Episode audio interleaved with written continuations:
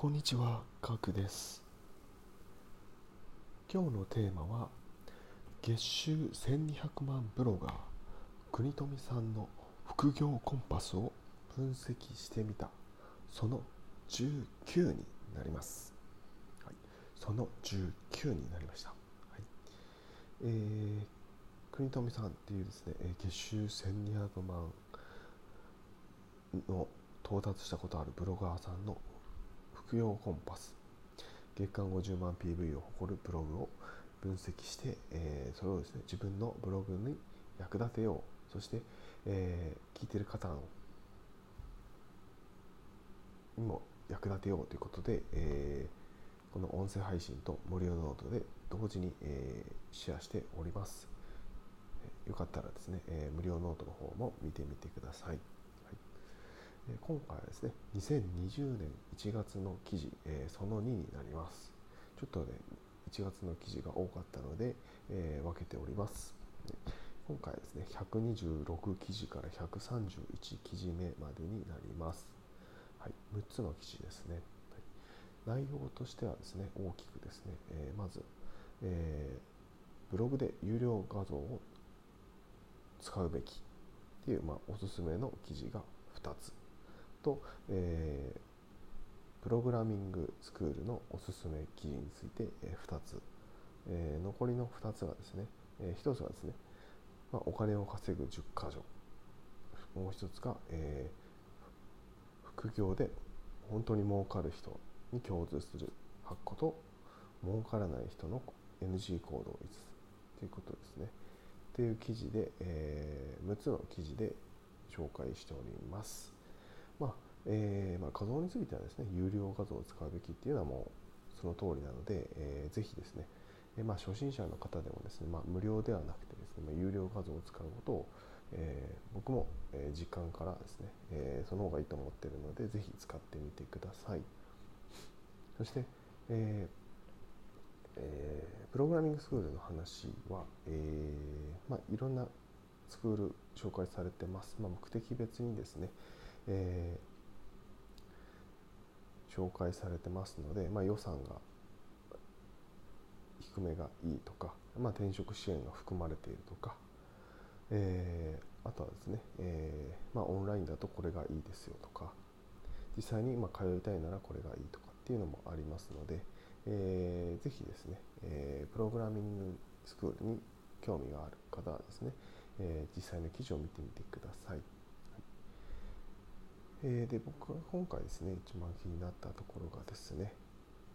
まあ、お金を稼ぐですね10箇条の記事になります。まあ、例えばですね、まあ、人生は同じ時間を過ごす5人で決まる。はいまあえ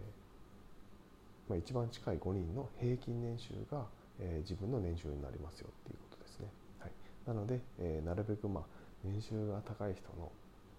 と近くにいましょうっていうことですね。えーまあ、国富さんの場合はですね、まあえーまあ、ホリエモンとかですね、えーまあ、近くというよりはですね、まあ、本を読んだりですですね、まあ、情報を得たりあとは学さんとかですね情報を得たりして、えーまあ、なるべくですね、えー年収が高い人の近くにいるというよりも、まあ、そうした方の近くの、えー情報を得て近い状態にしていこう、まあ、そういう思考にしておくということで、えーまあ、副業をやっていたということなのでここはすごくですねえー重要なポイントかなというふうに思えています。僕もですね、えーまあ、マナブさんの発信を聞いてますし、まあ、ホリエモンの、まあ、 Voicy とかも聞いてますので、えーあとはですね副業系の、えーまあ、イケハヤさんとかですねあと N ケンさんとかっていうですね、まあ、インスタの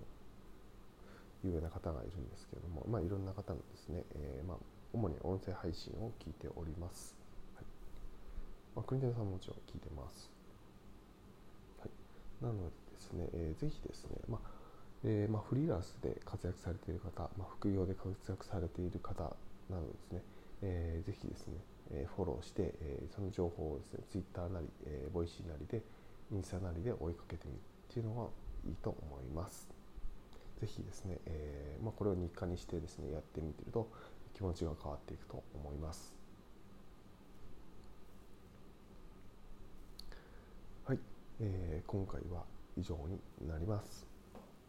ためになった良かったという方はですねぜひいいねやコメントなどいただけるとありがたいです、えー、今日のですね余談なんですけれどもえーまあ、昨日もですね、えー、おにぎりをですね、えー、作りました、えー、先週ですね先週火曜日か水曜日にですね、えー、NHK ですね。おにぎりの特集番組を見まして、えー、そこでですね、まあ、おにぎり好きの僕としてはですね、えー、おにぎりをちょっと作ってみたくなりました、はい、やはりおにぎりはですねまあ、世界で一番美味しいものと僕は自負しておりますので、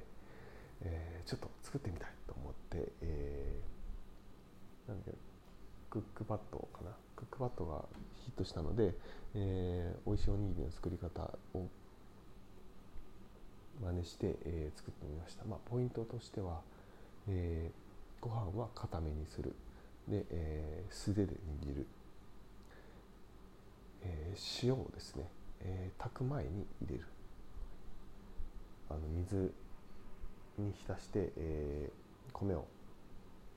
米に水を浸している状態でもしその状態で、えー、小さじ1.5を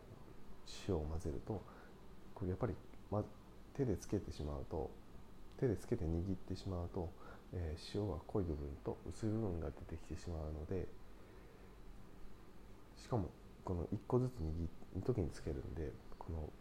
量がですねバラバラになったりする濃かったり薄かったりするのでそれを防ぐっていうこともできますしできますのですごくですね、えー、これ事前に入れるっていうのはですねちょっと盲点だったなというふうに思ってます。ぜひですね、えー、僕塩がですね均一になりますので美味しいです。ただですね一つデメリットがあってですね、えー、まあ塩を入れてしまうので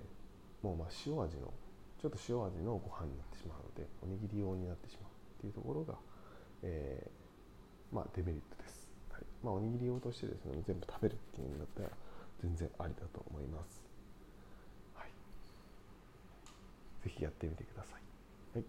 今回はあ雑談以上になります。それではまた明日お会いしましょう。ではでは。